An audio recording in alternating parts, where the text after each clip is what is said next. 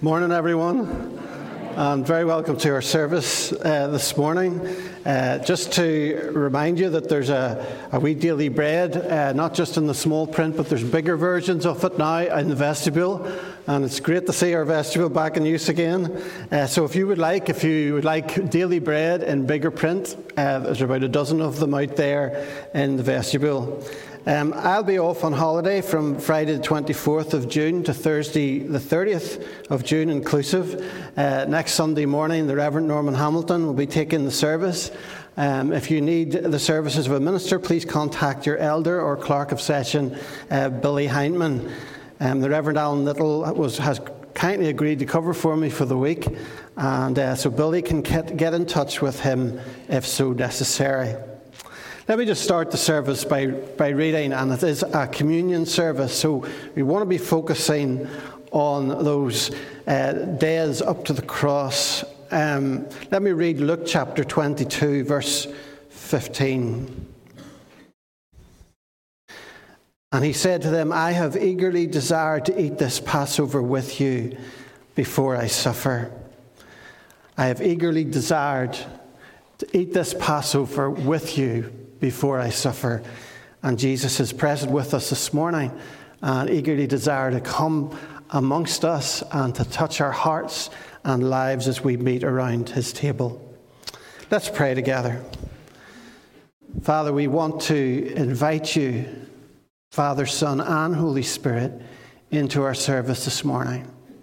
Lord, we want you to do what you need to do in our hearts, whether that be conviction, whether that be assurance, whether that be reassurance, whether that be comfort. Lord, we pray that you would move within this place from heart to heart and seat to seat, and may we hear your voice in the worship and in the words.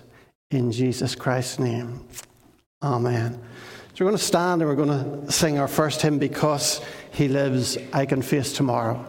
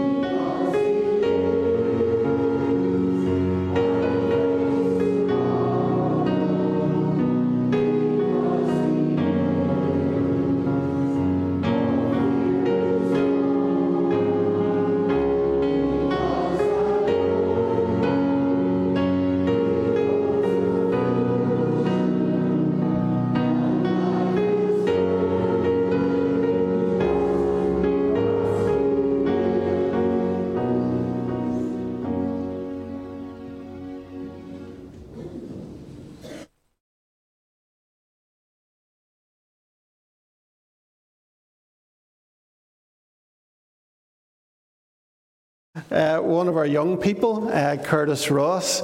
Curtis has been waiting for a while now. Uh, he had COVID last time, so it's good to have him here. So, uh, Curtis, would you just stand a minute? And uh, I'm going to ask you a couple of questions. Have you received Jesus Christ to be your Saviour and the Lord of your life? Yes. Since Jesus Christ, the eternal Son of God, dwells in you by the Holy Spirit, will you endeavour with His help to be open to His will for your life, to live in fellowship with Him through daily prayer and Bible study, to obey Him and honour Him in your daily life, and to witness for Him by what you say and how you live? to be regular in attendance at worship and at the Lord's table, to be active in the life and work of your own church, to be loyal to its leadership and to support it financially and in every other way you can, to play your full part in his mission to the world. Okay. that was a long one. Okay, Curtis, just uh, can I just offer you a little gift from Ballycrochan Presbyterian Church and welcome you into the communicant membership of the church? Um, unfortunately, normally I'd give you the right hand of fellowship, but I'm not allowed because of COVID. Okay, so. Uh, it also gives me great pleasure also to receive uh, Edith Clegg into communicant membership. She's been here a long time, but she's finally bit the bullet and she's uh, coming in as a communicant member. So, Edith, if you'd like to stand, just in case anybody doesn't know who you are, but I'm sure they do. Okay, so please give them both a round of applause.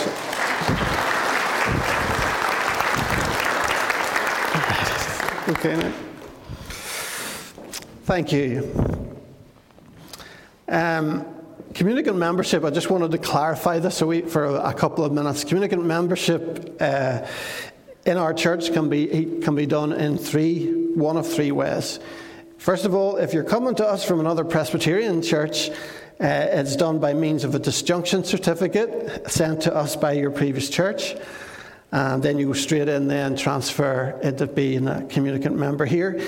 Or secondly, if you come to us from another denomination, then we accept you into communicant membership in receipt of a letter uh, from your previous church informing us that you were receiving communion there, and we accept that. And thirdly, if you're wanting to join us as a new communicant member without any history of another church, perhaps you haven't been to another church, or perhaps you don't have the records from your previous church, um, you can do that. You can become a community member by taking communion uh, classes with us here and make profession, as you have seen Curtis do this morning. Um, so I'm hoping that come to the autumn time, I'm hoping to do a series of communion classes, and I encourage anyone, no matter what denomination they've come from, um, to come along, and people even that have been in Ballycrochan Presbyterian Church, maybe for many years, but you would like a refresher course of what communion means, which is very, very important, but uh, also what, what, what happens with regards to communion in the Presbyterian Church. So I'll let you know near the time when that is coming up, but I would encourage you uh, to do that um, if you have the time. Thank you. So I just, uh, you'll see on your reorder service, there's a wee, uh, it says uh, pre communion meditation. Well, the little verse I want to look at is Romans 3 23.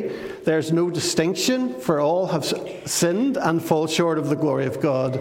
Now, I'm sure You'd think I was a bit crazy if I said I was going to try and change the light bulb using these ladders. I could get up so far. Oh, I don't think. I don't think I'm going to make it. I'm a bit short, you know, not on these ladders. And so it's falling short, right? Massively falling short. And, and sometimes we can, many people think that if they lead a good life, they're on one rung. If they go to church, that's another tick in the boxes. It's another rung. Just let me fall off this and claim against the church. But many people think that the more they do, if they lead a good life and all of those things which are good, that somehow they'll be hopefully acceptable to God and get into the kingdom of heaven. But uh, we're told that we fall short because of our sin. Sin is a, an archery term, an old archery term. When you miss the mark, that was called sin. So we keep on missing the mark. Even though we try to live good lives, we keep on missing the mark and we can never get, get into the kingdom of God on our own merit. And that's what I want you to think. And that's what it's been like. Even, like, take some of the best people in the Bible. For example, take Moses. Moses grew up in a palace in Egypt. He was well educated. He was a, he was a Jew, as you know, but he had such, God had such hopes for him to be able to, after his training in Egypt, to be able to lead people out of Egypt. But one day he saw uh, an Egyptian beating up a Jew, and so he goes and kills the Egyptian, and he has to run for his life, and he runs away, and he lives as a shepherd for 40 years, and God has to bring him back again. He fell short. He fell short. Or, or take someone like David. David is described in Scripture as a man after God's own heart. God loved him. He just was so close to God. You see all the Psalms that he's written. But yet one night he's finding it hard to sleep. He gets out onto the palace, stands on the, on, the, on the roof of the palace, is looking over the city of Jerusalem, and he notices this beautiful girl taking a bath. He sends for her. He commits adultery. He ends up with a child, and he ends up killing her husband to try and keep the secret. David, a man after God's own heart, but he falls short. Or think of Isaiah. Isaiah comes into the temple one morning and he sees the Lord there. We're told that the Lord filled the temple in this morning with Isaiah. And Isaiah's standing there thinking, This is incredible. I'm looking at God, I'm looking at the Lord. And then he suddenly realizes, he starts to see sins in his life that he never knew he had. Because in the purity of God, he recognizes, Goodness, I'm not so pure. And he starts, he had fallen short. Or take Peter, for example. Peter, three years with Jesus, getting his confidence up, an ex fisherman. He's getting really confident. Jesus says one night on the Passover night, I'm going to have to suffer. I'm going to be arrested and I'm going to die. And Peter's going, No way. No way, you dying. Yet that night, when the cock crows, he's denied him three times. Did you, do you know, you know, you know Jesus? You hung about. No, no, no. Denied him three times. And as Jesus is coming out from the trial, Jesus catches Peter's eye when he's just denied him. And Peter feels awful. And he goes and weeps and weeps and weeps. The Greek actually emphasizes that we're told he wept bitterly. But, but um, what, what the Greek is saying is he wept until his lungs were sore falling short. And you and I, we fall short of God. We can never, ever, in our own merit, reach that place where God can say, That's acceptable, come in. So there has to be something else, as I've spoke about before, the third party who comes to pay the debt. And once the debt is paid, the judge has to say, Well, okay, the debt is paid, you're free. And Christ is that third party. But let me just give you one other example. Jeremiah, after Jerusalem at one point, where Babylon comes in, that's one of the biggest nations in the world, and it comes in, and God uses it to discipline his people. And they come, Babylon comes in, and the temple is in ruins, homes are broken up, the, the walls are in ruins, everything is a mess, a war zone. And Jeremiah, I'm sure not many people read Lamentations, but Lamentations is all about this guy, Jeremiah the prophet, and he's breaking his heart over what's happened to Jerusalem. He's breaking his heart. And in a sense, in a metaphorical sense, that's what we're like before we come to Christ. There's no way we can come to God on our own merits. Our hearts are broken, our hearts are stained with sin. There's no way we can reach that point. And in a sense, we're like Jerusalem walls broken, temple in ruins, total despair. And then, right in the middle of that wee book of Lamentations, Jeremiah, and I can imagine him walking around the rubble in Jerusalem, has tears in his eyes, looking at homes, looking at people who have lost family members. And, and then he turns around, and this is what he writes. He writes, God, your mercies are new every morning. Great is your faithfulness. He doesn't know how, but he's looking to someone ahead. He's looking to the cross. He's looking to someone ahead that can bring about restoration. And that's what we do. Well, we look back to Jesus for to be that third party, to pay the debt that we might come into his presence and know the Father. So that's just a wee pre-meditation thing. Uh, it's a wee pre-communion meditation. What we're going to sing now is Amazing Grace because it is amazing grace. Every single person that comes to faith in Christ, they know their weakness, they know they've sinned, and they come and call out to Christ for forgiveness and for his salvation. So, amazing grace. We're going to stand and sing that now.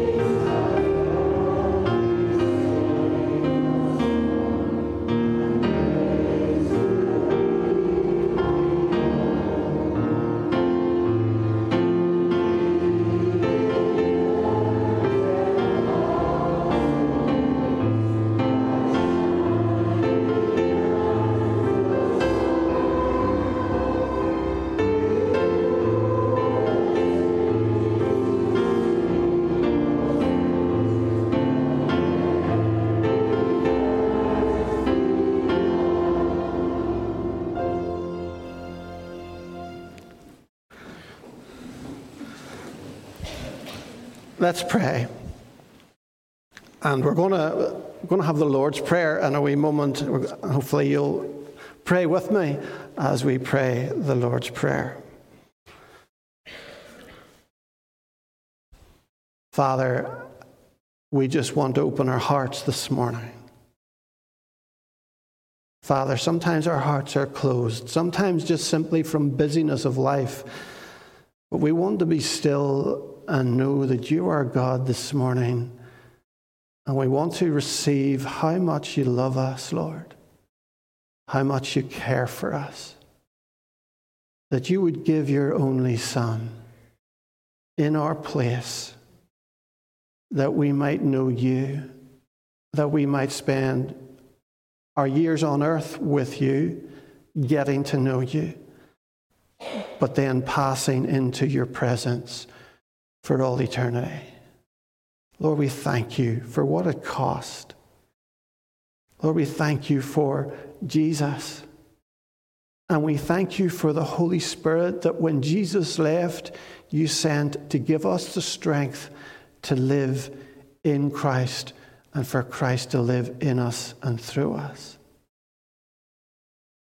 Father, we are aware this morning, this is a special service, Lord we want to know your presence here. But we're aware also that there are folk who are watching online and would love to be here, but their health just doesn't permit it. God, I pray that they may join us this morning and that they may be reassured that they are not forgotten by the people here, that they are ever in our prayers and our thoughts. That, Father, that they would one day have the strength and the ability to be able to come out here again. But if they can't, Lord, we know that you are present with them right now. Father, we're going to say the prayer that Jesus taught us to say in a moment, but Lord, it's great that we can call him Abba, Father. And it's because of you, Lord Jesus, that we're able to do that. And Lord, it's such a privilege to know him as Father rather than as our judge, to know him as a Father of love and kindness. Lord, we just want to come and we want to pray that prayer together which you taught us to say, saying, Our Father, who art in heaven, hallowed be thy name. Thy kingdom come, thy will be done on earth as it is in heaven. Give us this day our daily bread, and forgive us our trespasses, as we forgive those who trespass against us. And lead us not into temptation, but deliver us from evil. For thine is the kingdom and the power and the glory forever and ever. Amen. Isn't he wonderful? he is wonderful. Um, okay, I'm going to do a Bible reading. Um, moving from Philippians this week because it's communion service, and I want to read a little bit from Isaiah. It's Isaiah 40, verses 1 to 12. Isaiah 40, verses 1 to 12. Comfort Comfort my people, says your God. Speak tenderly to Jerusalem and proclaim to her that her hard service has been completed, that her sin has been paid for, that she has received from the Lord's hand double for all her sins. A voice of one calling in the desert, prepare the way for the Lord, make straight in the wilderness a highway for our God. Every valley shall be raised up, every mountain and hill made low.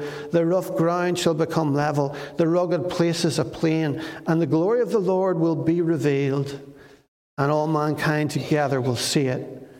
For the mouth of the Lord has spoken. A voice says, Cry out. And I said, What shall I cry? All men are like grass, and all their glory is like the flowers of the field. The grass withers, the flowers fall, fall because the breath of the Lord blows on them. Surely the people are grass. The grass withers, the flowers fall, but the word of our God stands forever.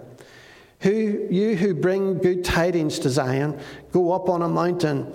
You who bring good tidings to Jerusalem, lift up your voice with a shout, lift it up, do not be afraid. Says to the town, say to the towns of Judah, Here is your God. See, the sovereign Lord comes with power, and his arm rules for him. See, his reward is with him, and his recompense accompanies him. He tends his flock like a shepherd. He gathers the lambs in his arms and carries them close to his heart. He gently leads those that have young. Who has measured the waters in the hollow of his hand, or with the breadth of his hand marked off the heavens? Who has held the dust of the earth in a basket, or weighed the mountains on the scales and the hills in a balance? Amen. This is the word of God. Let's stand. There's an old one here we're going to sing. I love this one. There's power in the blood of Jesus Christ. There's power, wonder working power. Feel free if you get excited to clap if you want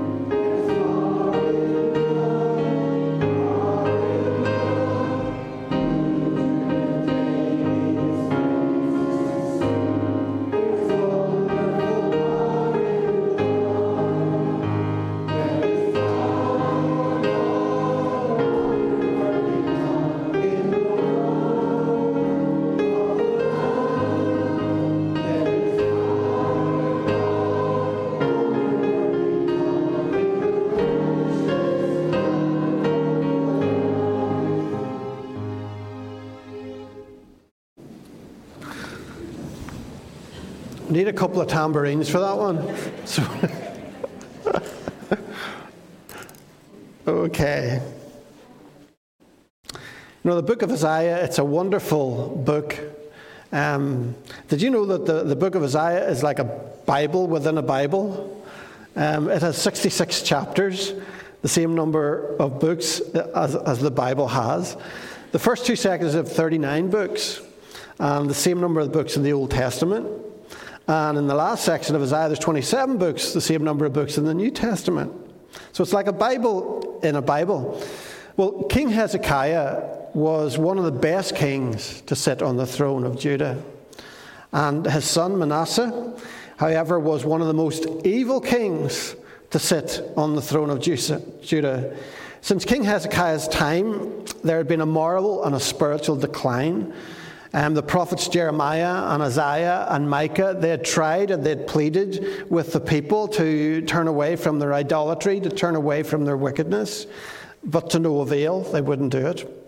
And Isaiah preaches the people are on the brink of total disaster. God is about to severely discipline them with that nation I was talking about earlier. The power of Babylon was coming upon them very, very soon. And God was going to use that to chastise them and to discipline them. And by this point, God has given them numerous occasions, plenty of occasions to repent and turn back to Him.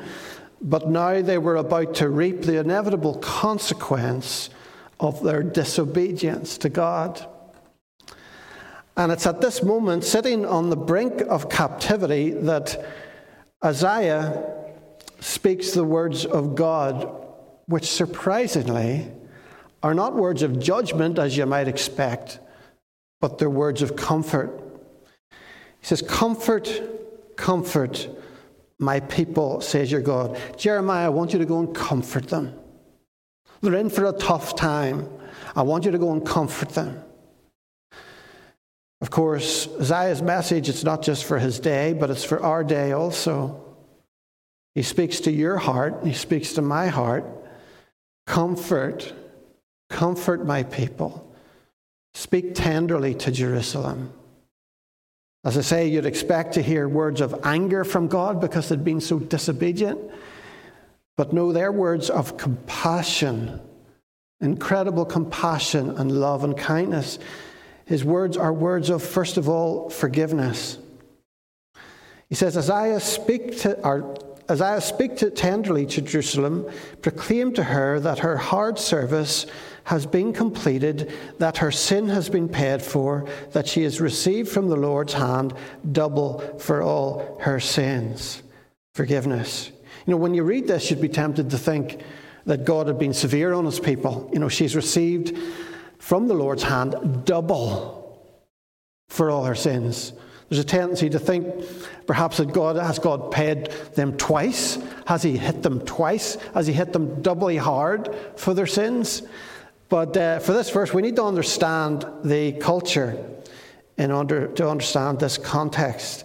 Biblical times, if a man was hopelessly in debt, really badly in debt, and unable to make any payments, it was, it was customary for the creditor then to write out a, on a parchment a statement of how much the man owed and nail it to his door.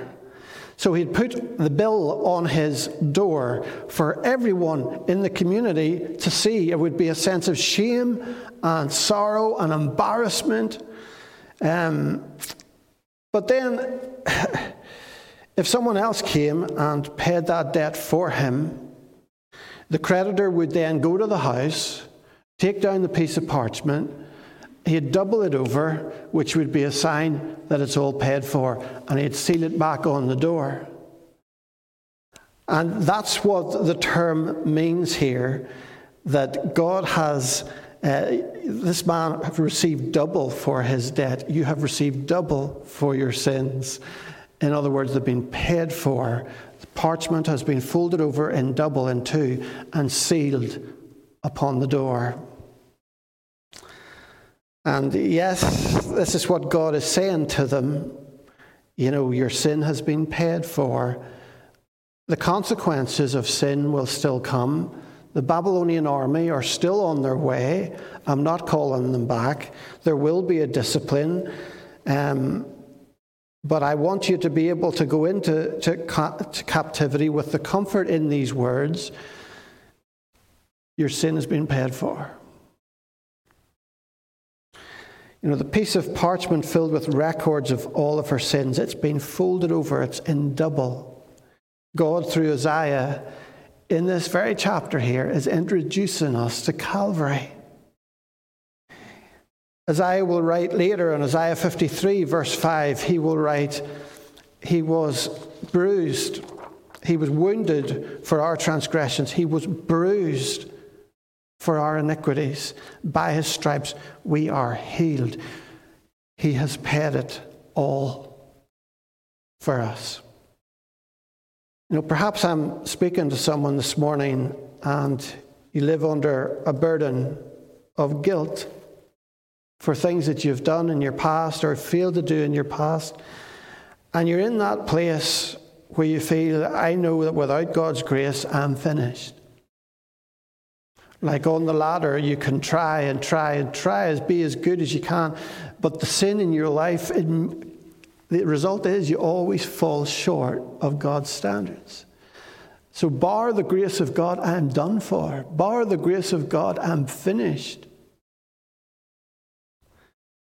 If you feel like that this morning, then this message is for you. You have received double, not for some, not for a few of your sins, but for all your sins. Of course, in order for that to be a reality, there needs to be that faith response from your own heart, turning from sin to God, trusting that Christ, what he did on the cross, was for you, and that is enough for you. And in that response, in that personal response to what Christ has done for you, then the parchment is taken off the door, it's doubled and resealed on the door, paid in full. You know, here the people of Jerusalem, they're waiting. They can hear the galloping hoofs of the horses coming in the Babylonian army. They can see in the distance the sand spraying into the air as, as these hordes are moving towards Jerusalem. The people will receive the consequences of their sin. When you throw a rock into a, a pond, there are ripples. When you sin, there are consequences. And God's saying, I'm not going to take the consequences away, but I want you to go into captivity and realize your sin has been paid for. You've received double for all your sins. Know, for the next 70 years, God will continue to discipline them. But through the next 70 years in captivity, they'll be able to treasure this promise in their hearts. We have received God's forgiveness. We have received double for all our sins, paid in full. And that's a word for you if there's things in your life that you find hard to forgive yourself for. It's been dealt with in the cross. But the voice of forgiveness is immediately followed by the voice of deliverance. You know, forgiveness is not the end of the Christian experience, it's just the beginning. When we come to Christ, it's not the end, it's beginning. And we're told the voices of one crying in the wilderness, prepare the way for the Lord, make straight in the desert a highway for our God. Many people from Jerusalem Many of the, you could say, the creme de la creme from Jerusalem were being taken as slaves to, into captivity. Um, they were taken, being taken to a place where there were foreign gods and there were unfamiliar culture and it was a foreign land. It was very, very frightening. And the way back from Jerusalem would be difficult also, at least a 30 day journey through the desert, over mountains, down into valleys in 70 years' time, when they'd be given the chance to return, when the king of Persia takes over and he allows them to return, the journey will almost seem to them to be impossible. Too many valleys, too many mountains, too many hard times, bandits along the way. You know, perhaps you feel this morning as a follower of Christ, I'm not where I used to be with Jesus. And in fact, I feel miles away from Him. I don't know how I got so far away from Him, but I don't feel close to Him anymore. I feel far from Him. Perhaps you feel too ashamed to come back to the Lord. Perhaps you've even doubted that He would receive you. You may feel in my life I have moved so far away from Him. To come back to Him, it's going to be too complicated. I've gone too far. There's too much water under the bridge, too many mountains to climb, too many dark valleys to pass through. You know, repentance, which simply means a change of mind, which simply means I'm going to turn away from my own sin and going to turn to God. It simply means. But sometimes repentance, when we've been involved in so much that's away from God, repentance can be a rocky road. It can be difficult. Well, the thing is, God is, if you feel like that this morning, God is saying to you, if you call on Him, He will make a way. There's deliverance, not just forgiveness, but there is deliverance. He will deliver you back to Himself. Every valley shall be exalted, every mountain and hill brought low. The crooked places shall be made straight, and every mountain and hill brought low. He's telling you there's forgiveness that if you choose to come back, there's not just forgiveness, there's deliverance. Deliverance from every sin that binds you. The man or woman who the Son sets free is free indeed. I'm sure you've heard the parable of the prodigal son. The guy who runs away as far as he can, he gets himself into all sorts of trouble. Meanwhile, back at the homestead, the father's looking down the lane every day to see if his son is coming back hoping and praying that he'll come back. And one day he sees that familiar figure at the end of the lane and he runs down to greet him. And you know, many a father would have said, I told you so. Wouldn't it? Many a father would say, I told you so, son, you stupid idiot. Wouldn't it? But not this man. Hugs and kisses. Hugs and kisses in abundance like our Father in heaven. That Jesus tells us that story. This is your Father in heaven, warm embrace. Doesn't matter where you've been, what you've done, there's a warm embrace. You never meet him cold. He'll never be cold towards you. Welcome home, welcome home is what he'd say. You know, for the people being taken into captivity, the journey home would seem almost impossible. But God offers them not just forgiveness, He offers them deliverance. A way back home, but more importantly, a way back to God Himself. All four gospel writers, Matthew, Mark, Luke, and John, they all recognize that this verse is also pointing to John the Baptist. And one day, John the Baptist would precede Jesus Christ, and he would come and he'd take a chainsaw to religious pretense and to hypocrisy, and he'd cut it all down, he'd cut through it, and his job would be to cut through every mountain and level out every valley to make a straight path to Jesus Christ. That the people could come to Jesus Christ with all the religious baggage packed aside and come unto him alone. His job would be to cut through every mountain and level every valley. Forgiveness, deliverance. However, Isaiah would not just leave the people there without giving them assurance. Isaiah says, The grass withers and the flowers fall, but the word of our God endures forever. You know, in the two previous verses, Isaiah is describing how fragile mankind is. Mankind is as grass, he says. And the good part of his character, which is lovely, like the flowers, beautiful flowers in the field, but how fragile that is. The grass withers, the flower falls, one gust of wind, and it's gone. It's gone. And we know how fragile life is. But in contrast to that, Isaiah assures the people of God's promises. And he assures us as well of God's promises. He says, The word of our God stands forever. He says, You're in for some 70 years of tough times, but I want you to go into captivity remembering this that every promise, everything that I said to you, I stick by.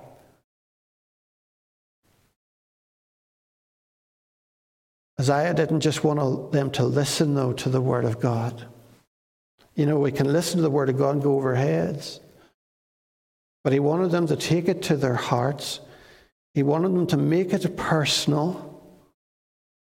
And when it's grabbed their hearts, when it's burning in their souls, he wants them to blaze it abroad, to share it, even share it in, a, in Babylon. This is what he says You who bring good news to Zion, go up on a high mountain. You who bring good news to Jerusalem, lift up your voice with a shout. Lift it up. Do not be afraid. Say to the towns of Judah, Behold your God. Speak the news with conviction, with authority, with assurance, with no apology and no excuse. Declare. Declare the gospel, the good news. Declare it. Behold your God. Look out for your God, for he's coming to deliver you.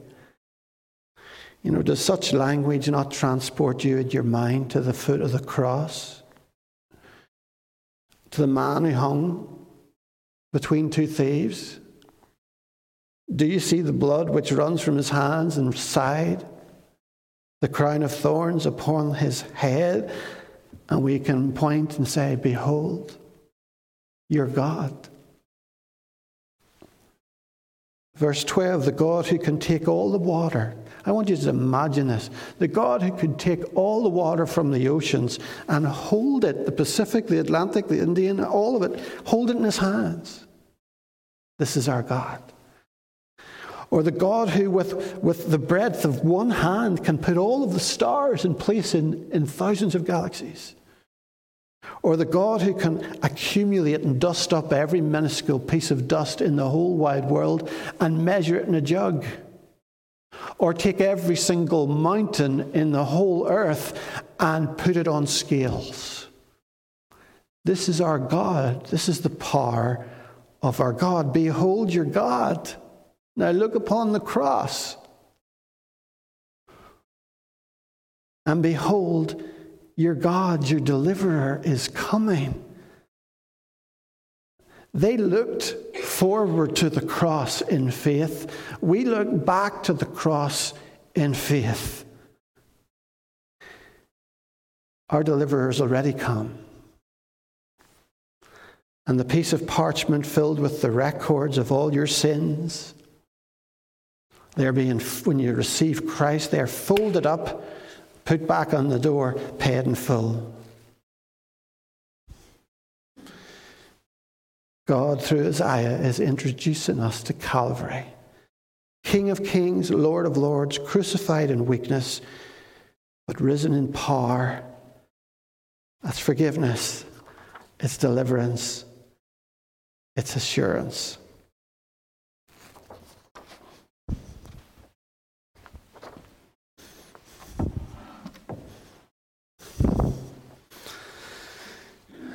Let's just pray a moment.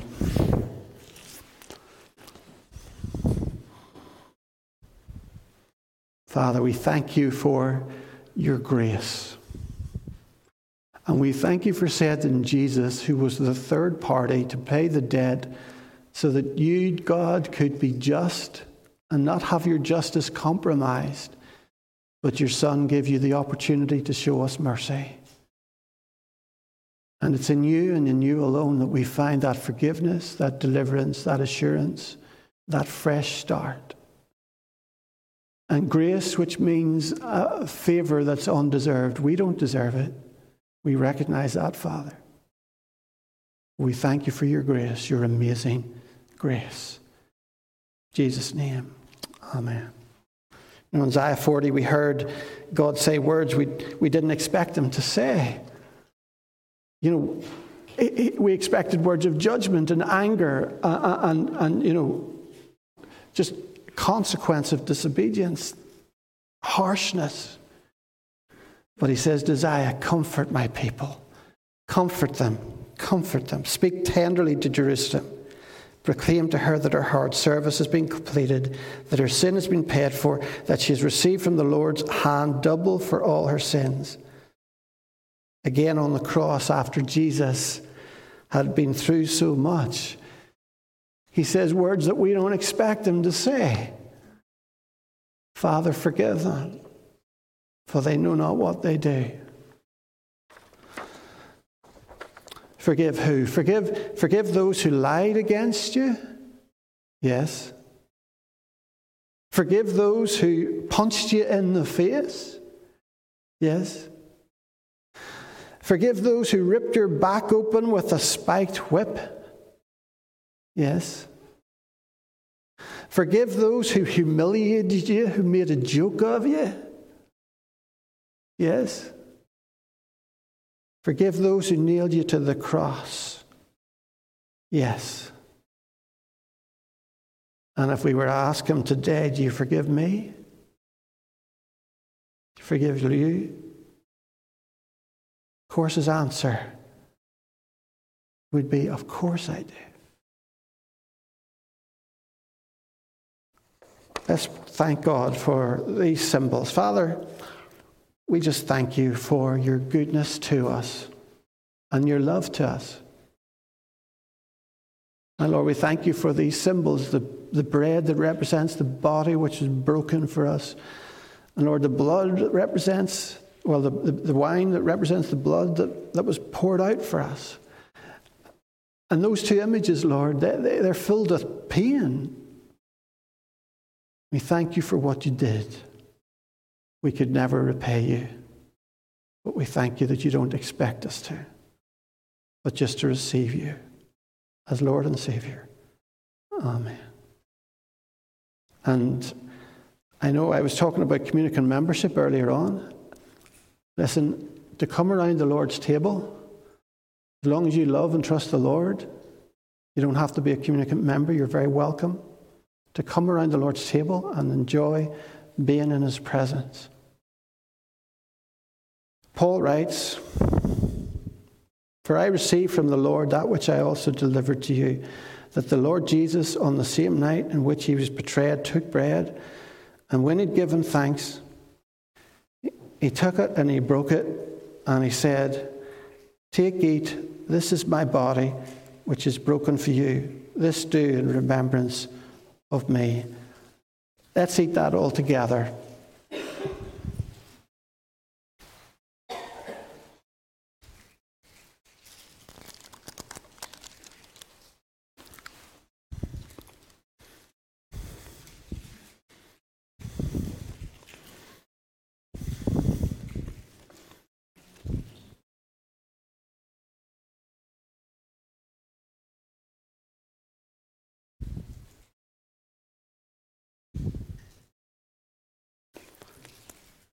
And in the same manner, he also took the cup after supper, saying, This cup is the new covenant in my blood. This do as often as you drink it in remembrance of me. For as often as you eat this bread and drink this cup, you proclaim the Lord's death until he comes.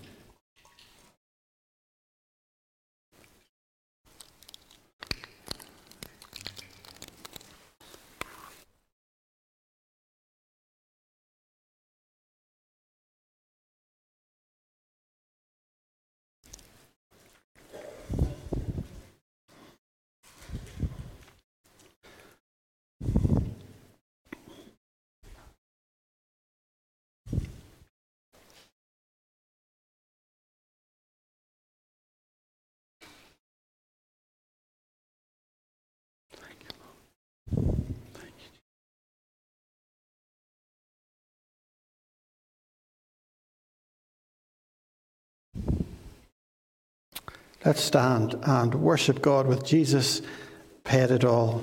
We're playing it just a wee bit before the service, so we'd sort of familiarise yourselves with the, with the tune. But Billy's going to lead us now in Jesus paid it all, and he's going to play the, the verse and the chorus, and then we'll join in.